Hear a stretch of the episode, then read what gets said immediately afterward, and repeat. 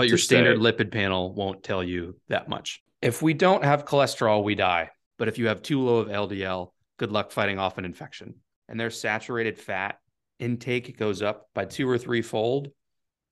If that's all I know, I'm happy with that.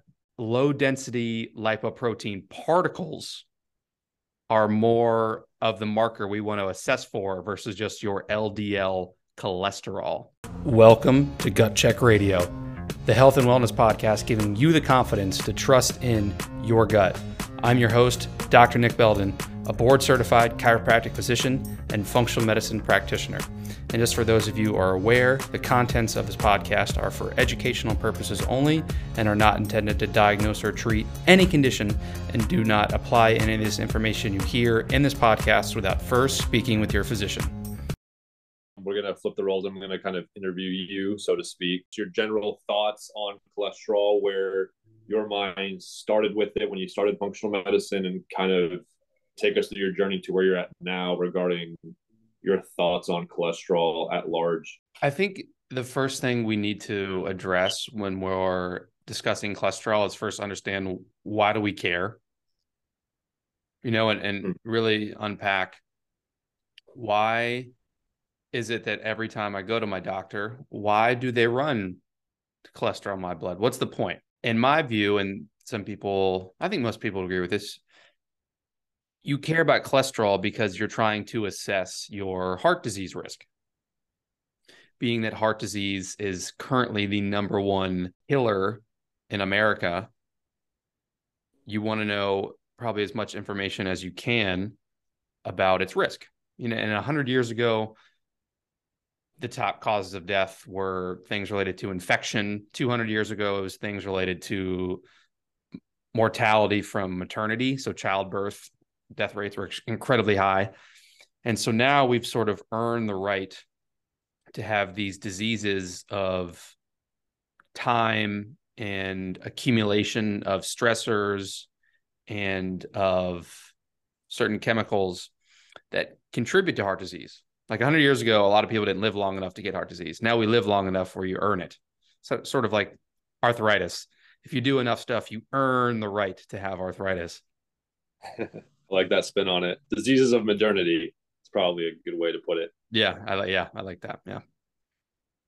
Yeah, I mean, like you said, if there's kind of this give and take over time, we've exchanged. Um, like you said, the the diseases or issues with giving birth, childbirth. Uh, infections, and now that we've kind of cleaned all of these things up, we're living long enough. And also, probably paradoxically speaking, long enough, but also disconnected enough to where a lot of the lifestyle factors that lead to something like heart disease are so prevalent. High stress, lack of purpose, lack of social community, poor sleep, poor diet. I mean, you name it, like all these things that are probably the significant portion of the pie that contributes to heart disease, would be my guess. I mean, like I said, obviously you're much more of an expert in this than I am. Um, I have a bunch of questions here. So I guess the first one I would like to unpack with you is, what exactly is cholesterol? I know, I mean, as kind of you alluded to, we've, I think, just kind of grandfathered in the mindset of, oh, they went into arterial plaque, they saw cholesterol, and now all cholesterol is bad, don't eat it, don't have high levels of it, um and without this zoomed out understanding of, like we talked about a minute ago, a couple of minutes ago, that it's really the building block for a lot of hormones that we make most of our cholesterol levels, is my understanding, but correct me if I'm wrong. I want to hear you explain what exactly cholesterol is and kind of go from there. Yeah, I want to unpack that in two different segments. The first part is, why cholesterol? What's the significance of it? If we don't have cholesterol, we die. So it is it is an essential compound that, like you just so eloquently alluded to, is the building block for hormones, testosterone, cortisol, estrogen, D H E A. It is responsible for transporting nutrients throughout our cell membranes. It's responsible for making up the cell membranes and helping stuff pass into and out of the cell. So it's a very essential molecule. And it is, I mean, we don't, there's a lot of podcasts out there that explore a lot of the, the textbook biochemistry of that. And I don't think we need to bore, pe- bore people with that today. So knowing that, the second thing I want to unpack that you just asked is, you know, they found cholesterol in the arteries. It was, it was hardened, and heart disease caused that. And that was all born out of a man named Ansel Keys from the nineteen sixties. And he was a physiologist who did this really crazy large-scale study called the seven-country study, where they looked at a bunch of different people from seven countries, and they tried to assess, are there any nutritional factors related to heart disease? And what he found was that high blood levels of cholesterol generally correlated with greater incidence of heart disease. So then what, and there's a whole, there's a whole lot of nuance to peel the onion back with that. And we, again, we don't, there's podcasts from people like Peter Attia or Malcolm Kendrick, if anybody wants to really dive deep into the history of that Ansel Keys and seven country study. But the thirty thousand foot view, as he said, oh, cholesterol is in the blood. Heart disease happens in the blood.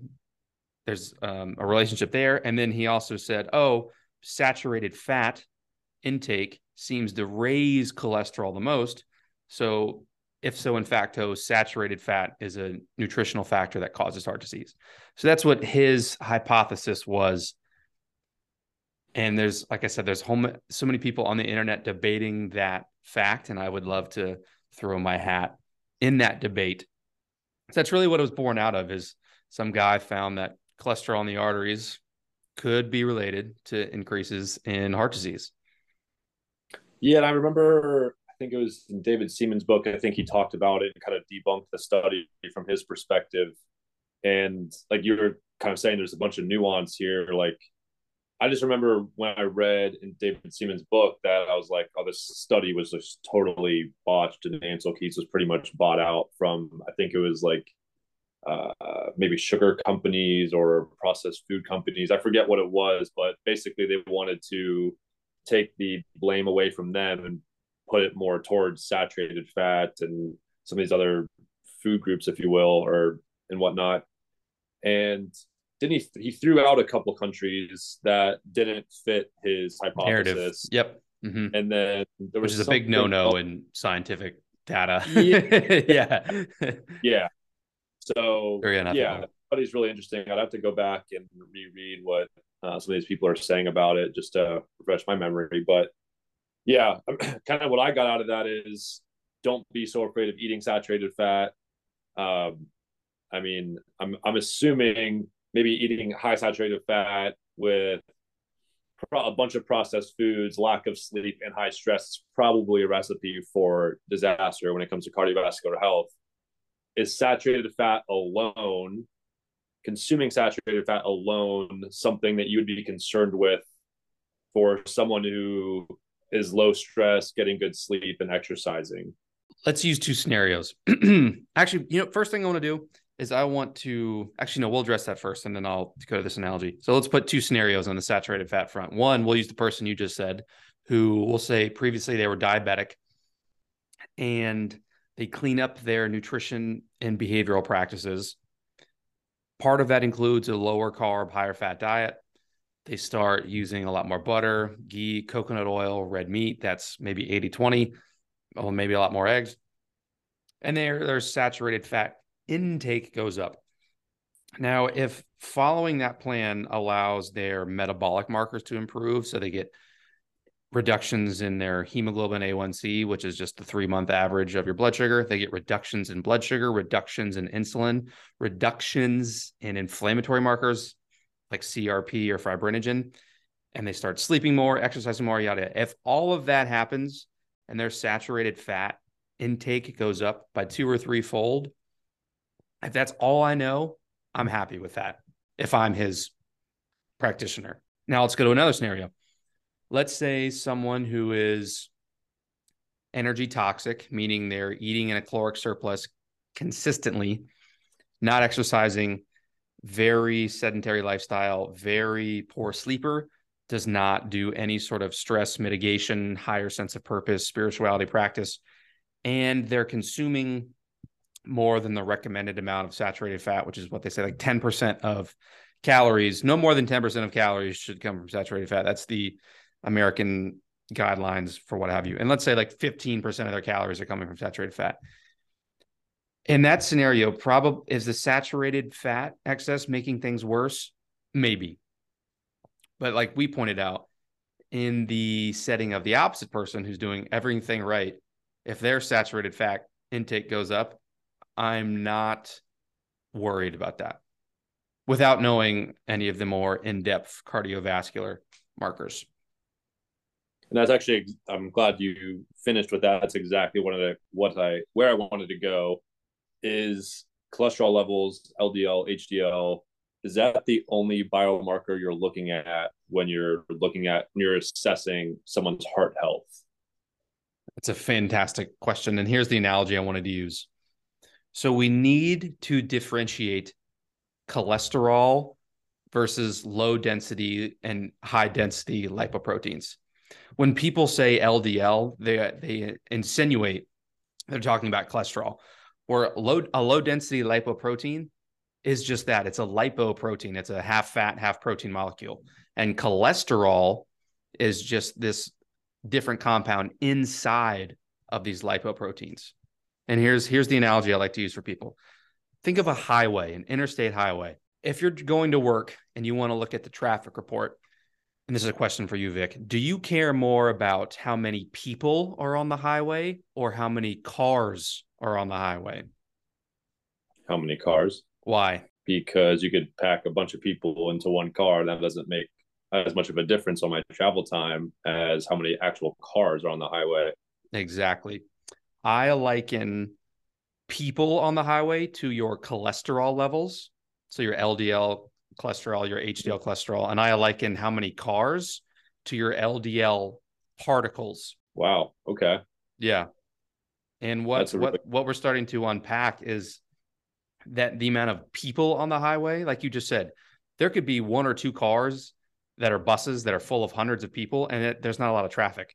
But if each person is driving their own car, that's a ton of traffic on the highway. So we are now understanding that low density lipoprotein particles are more of the marker we want to assess for versus just your L D L cholesterol. Unpack, I mean, the L D, the low density aspect of that would be that, like you just said, each person is driving their own car. A high density, an H D L particle would be you're packing in a lot of particles into that H D L, that like that high density lipoprotein. Is that accurate? Or it's more so, okay, so we probably should tell people a little bit about why why something is high dense and low dense. It's related to when you put something in water, it's buoyancy. So when they when they were oh. discovering these things, a high density lipoprotein, it has a, it's very dense, so it sinks. And the reason it's dense is because it's carrying more proteins, because protein is very heavy, than it's carrying fats, because fats float. Whereas a low density lipoprotein is low density, so it, it floats. And the reason it floats is because inside of that is more triglyceride rich cholesterol. And so why people started to say, oh, L D L is bad, H D L is good, is because L D L particles, part of what it's doing is delivering cholesterol and triglycerides to different cells or to different car accidents on the highway, aka blood clots.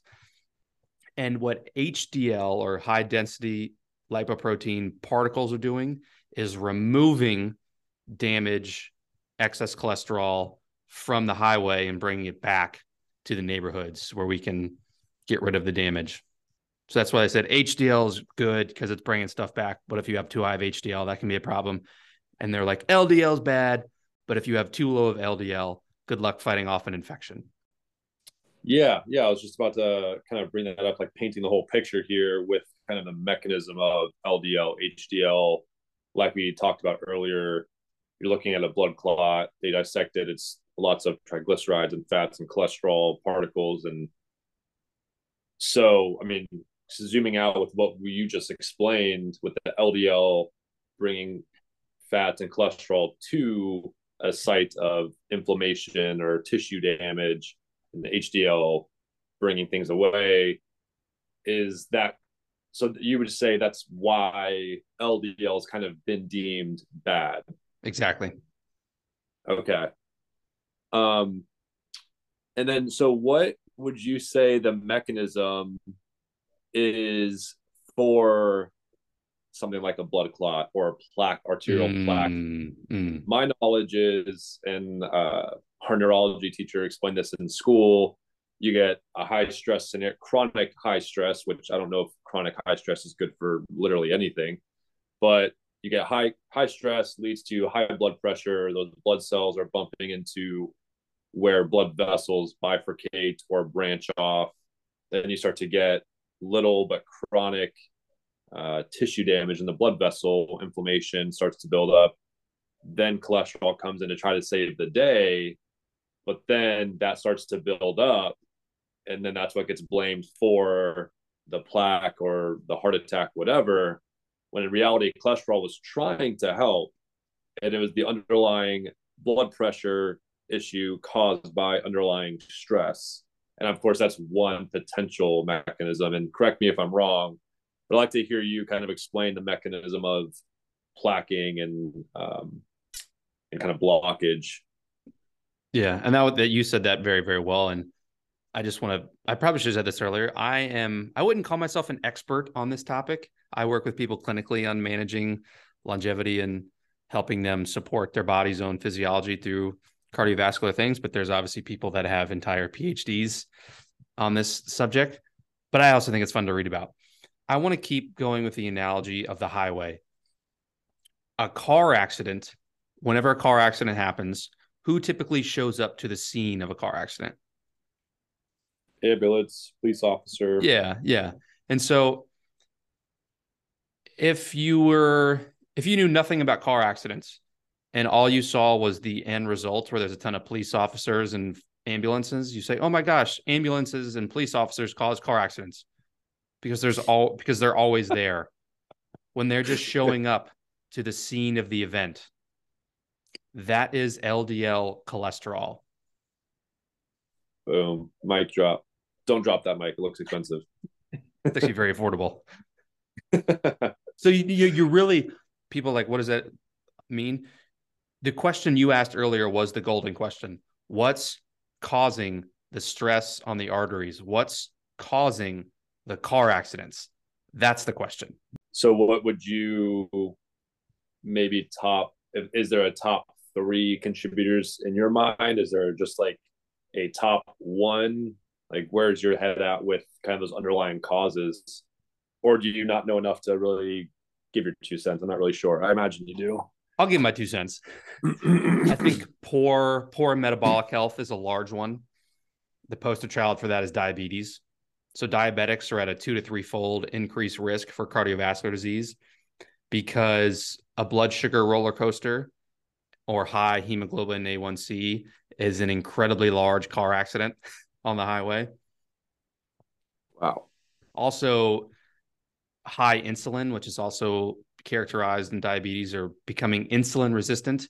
A lot of insulin is itself a large car accident. High blood pressure is probably the biggest car accident, which a lot of the underlying causes of high blood pressure are insulin resistance and poor metabolic health. So really, to, to me, in my opinion, the biggest driver of these car accidents is people's metabolic health.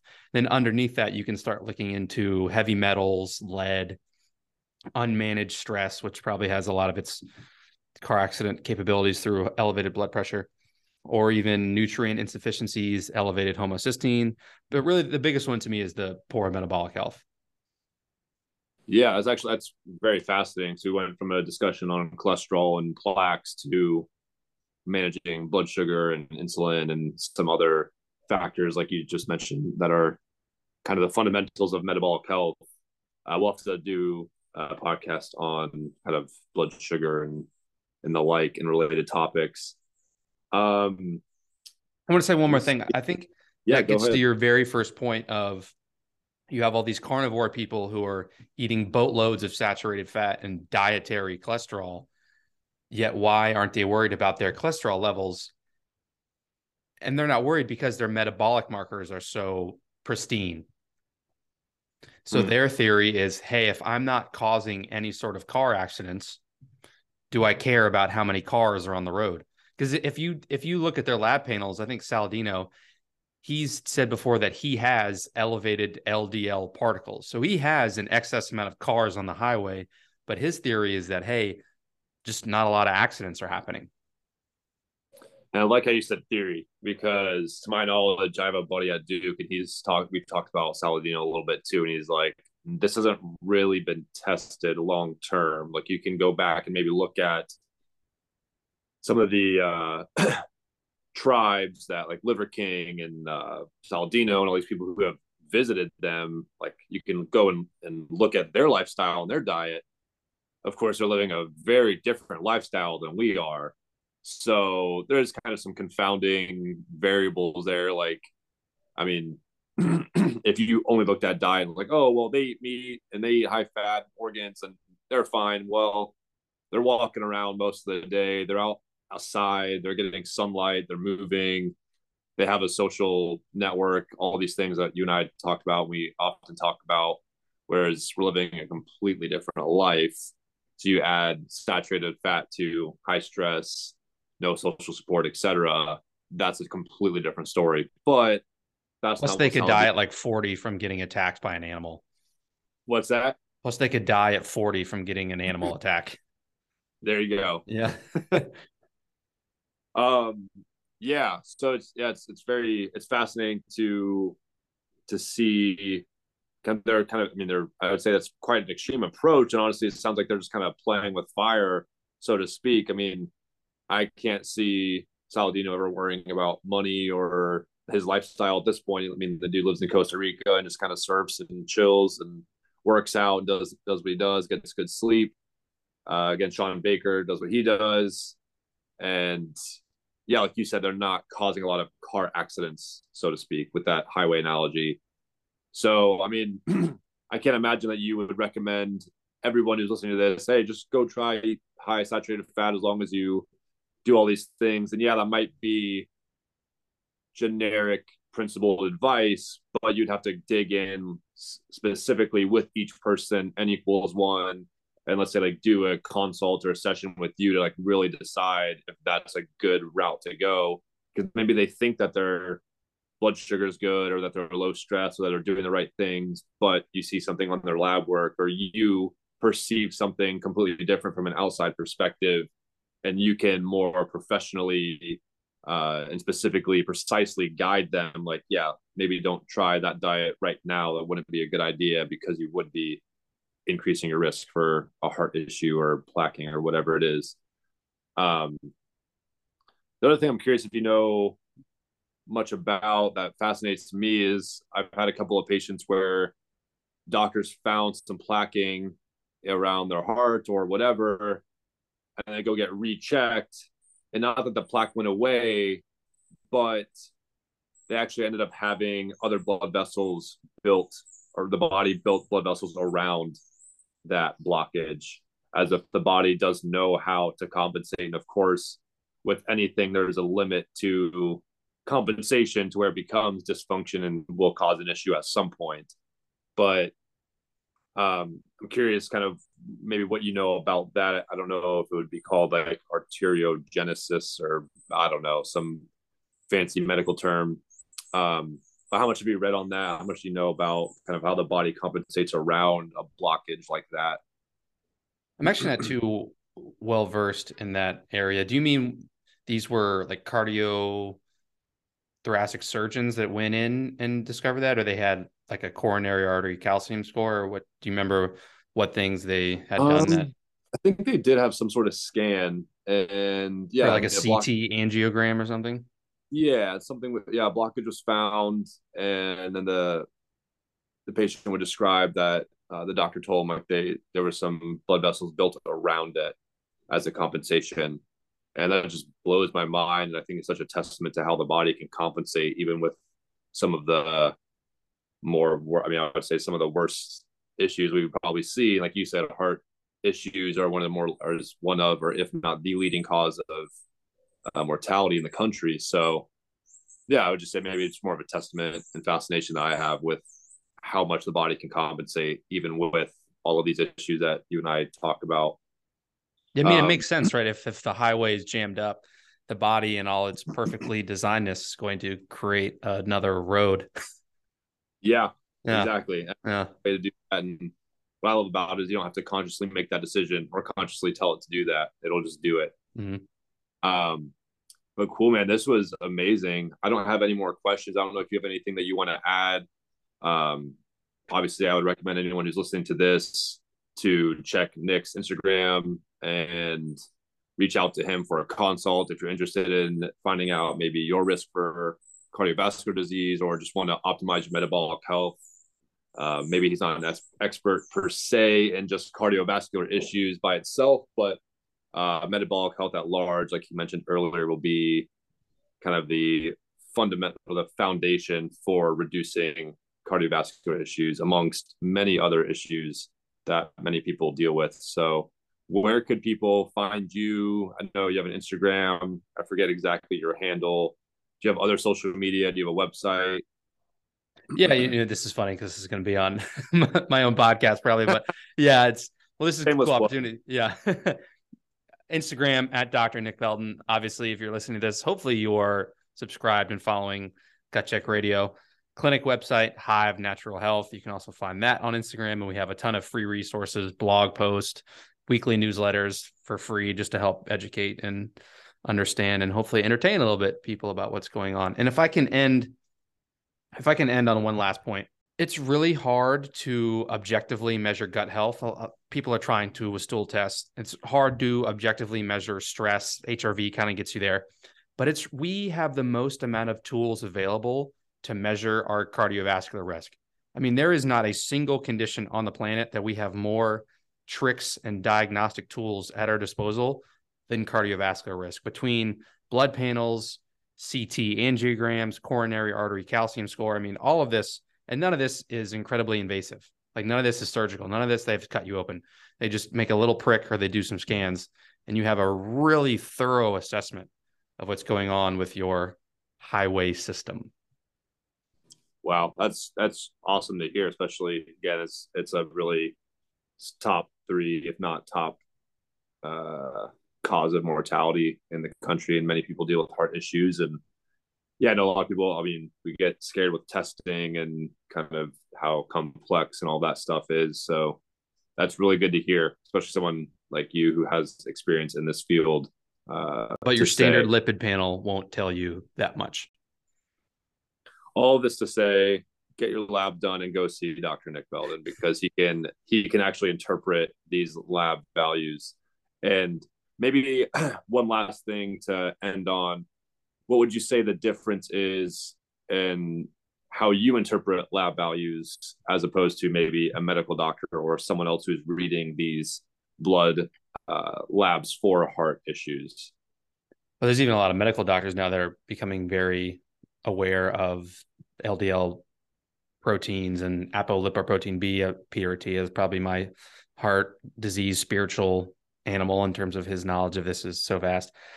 But I would say the biggest difference is that you're looking, a lot of doctors are just going to look at the lipid panel of your H D L, L D L cholesterol, and just whether or not that says high or low, they're going to make all their decisions based off that. Whereas your H D L can be too high, your L D L can be too low. And even if your L D L is low, or even if your L D L is below one hundred nanograms or milligrams per deciliter, that still doesn't give us a great picture about what's happening on your highway system. So that, that, I think that's the biggest thing, is that most, a lot of physicians will just run that standard panel where that just, we're not getting anywhere close to the information we can. So what you're saying is you need more, a more thorough lab workup, and then someone who is capable of looking at the entire picture. Yeah, they can understand the patterns and understand, hey, is is this high because your metabolic health is off? Is your metabolic health good and it's high, or are both of them fine? It's, you know, it's always yeah. building the puzzle pieces together. Yeah. Yeah, that's why you spend so much time with people in your appointments, and you and I have talked about a couple, like your thought process and your kind of the mechanics of how you go about taking care of someone. You meet with them and then you take so much time outside of the appointment to really think about what's best for this patient. And uh, that's what blows me away with your approach. And honestly, it's kind of inspiring that you take so much time and put so much effort in. I don't know if people realize, like, yeah, you might be paying X price for that hour with you one-on-one, but then they're really paying for that hour or whatever it is, plus all of your time and effort outside of that treatment or meetup. So um, yeah, I think that's easy to take for granted for a lot of people because it's like out of sight, out of mind, but the amount of effort and time you put in with your patients is outstanding. So uh, I commend you for that just as a colleague and a friend. And it's, like I said, it's inspiring. So I hope to be on that level soon enough. I appreciate I that. It, it is very hard to, like you said, it's very hard to get people's mind wrapped around that. Yeah. But when it happens, yeah. It's cool. For sure.